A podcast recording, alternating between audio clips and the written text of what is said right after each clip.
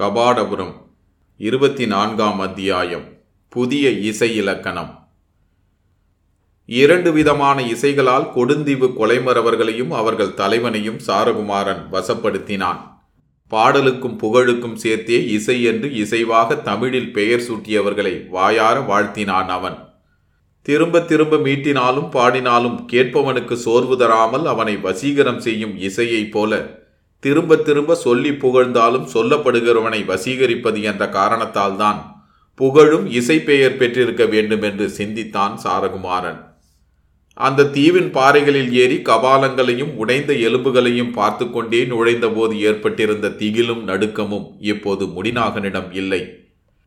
மனிதனின் கல்மனத்தையும் இலகச் செய்து கருணைமயமாக செய்யும் அபூர்வமான ஆற்றல் இளையபாண்டியருடைய குரலுக்கு இருப்பதை பல சமயங்களில் உணர்ந்திருந்தாலும் இன்று அதை மிக அதிகமாக உணர்ந்தான் முடிநாகன் மொழியும் பொருளும் மனிதனுக்குரிய நாகரீக உணர்வுகளும் சிறிதேனும் புரியாத ஒரு கொடிய காட்டுக்கூட்டத்தை கூட வசப்படுத்திவிட முடிந்த அந்த குரலுக்குரிய சாரகுமாரனை திடீரென்று அந்நியமாக விலக்கி ஒரு கலைஞனுக்குரிய உயரத்தில் வைத்து சிந்தித்தபோது முடிநாகனின் வியப்பு எல்லையற்றதாய் இருந்தது கொடுந்தீவு மறவர் தலைவன் தனக்கு சமமாக இளைய பாண்டியனுக்கும் முடிநாகனுக்கும் அமர்வதற்கு இருக்கைகள் அளித்தான்.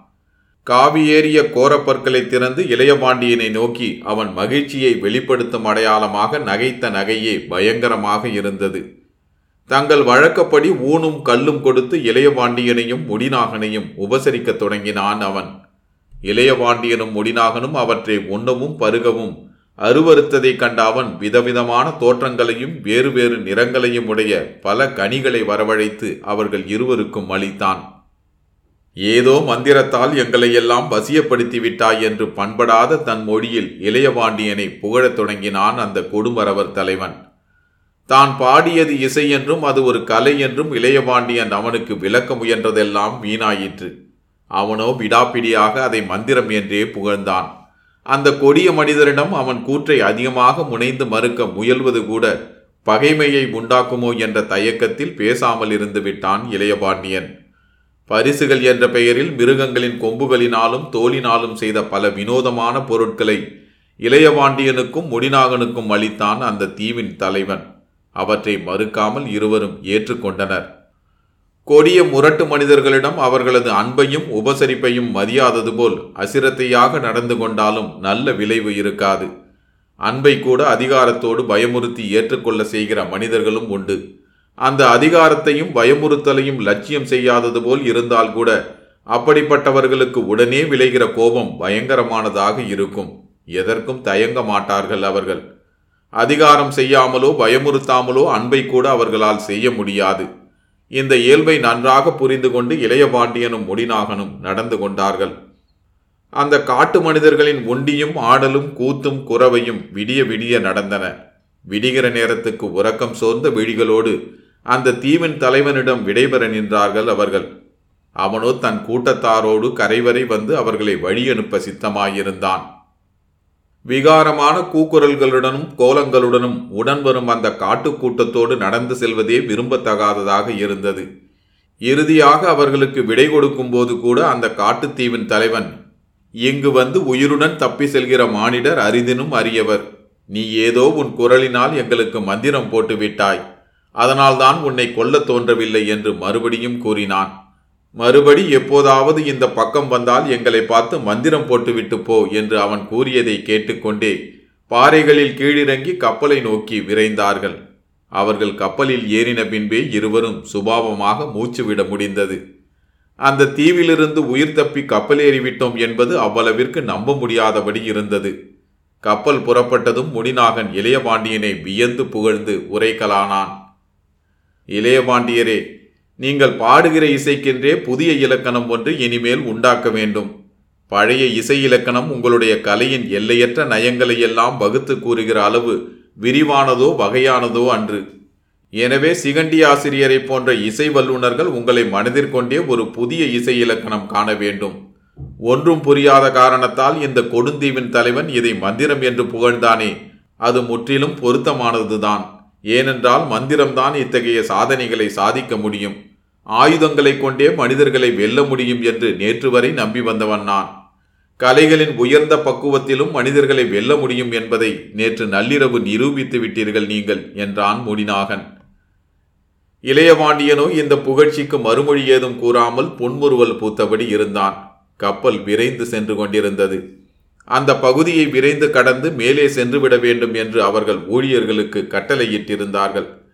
தப்பிவிட்டாலும் எங்கே எந்த தீமை காத்திருக்குமோ என்ற முன்னெச்சரிக்கையும் பயமும் இன்னும் அவர்களை விட்டபாடில்லை ஐந்தாறு நாழிகை பயணத்திற்கு பின் மறுபடி அவர்கள் ஒரு சிறிய தீவை அடைந்தார்கள்.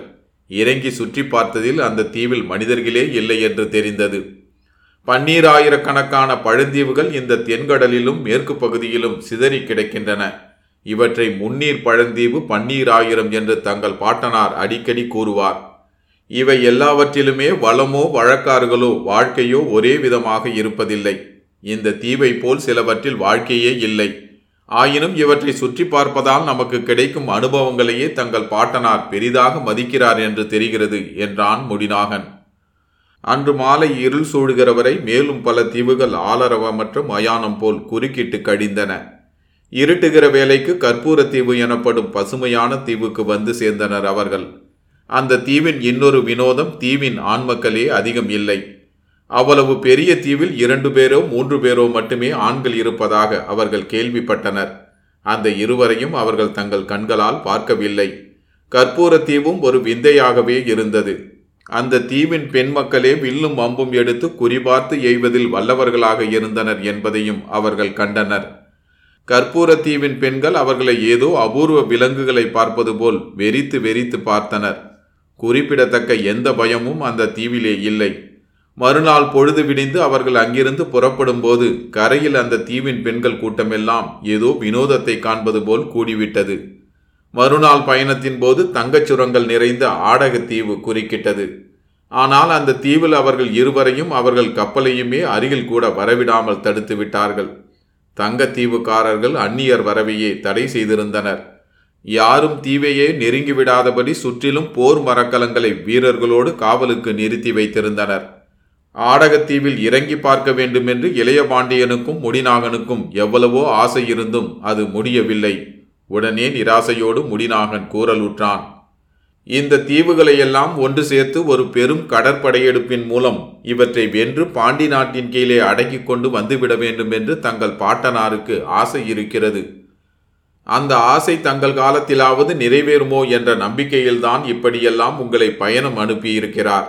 ஆனால் தனிப்பட்ட ஒரு முழு பேராசையை வெற்றி கொண்டாலும் கொள்ளலாமே தவிர இப்படிப்பட்ட தனித்தனி தீவுகளை வென்று சேர்ப்பது என்பது அசாத்தியமானது.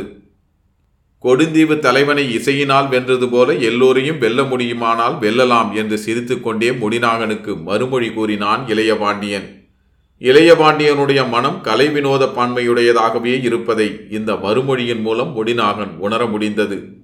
பெரிய பாண்டியரும் வெண்தேர் செழியரும் ராஜரீக உணர்வுகளையே கலைகளாக கருதுகிற நிலையில் இளையபாண்டியர் இசை போன்ற கலைகளையே ஒரு தனி சாம்ராஜ்யமாக கருதுகிற பக்குவத்திற்கு அவருடைய ஆசிரியர்கள் அவரை வளர்த்து விட்டிருப்பது நன்றாக விளங்கியது.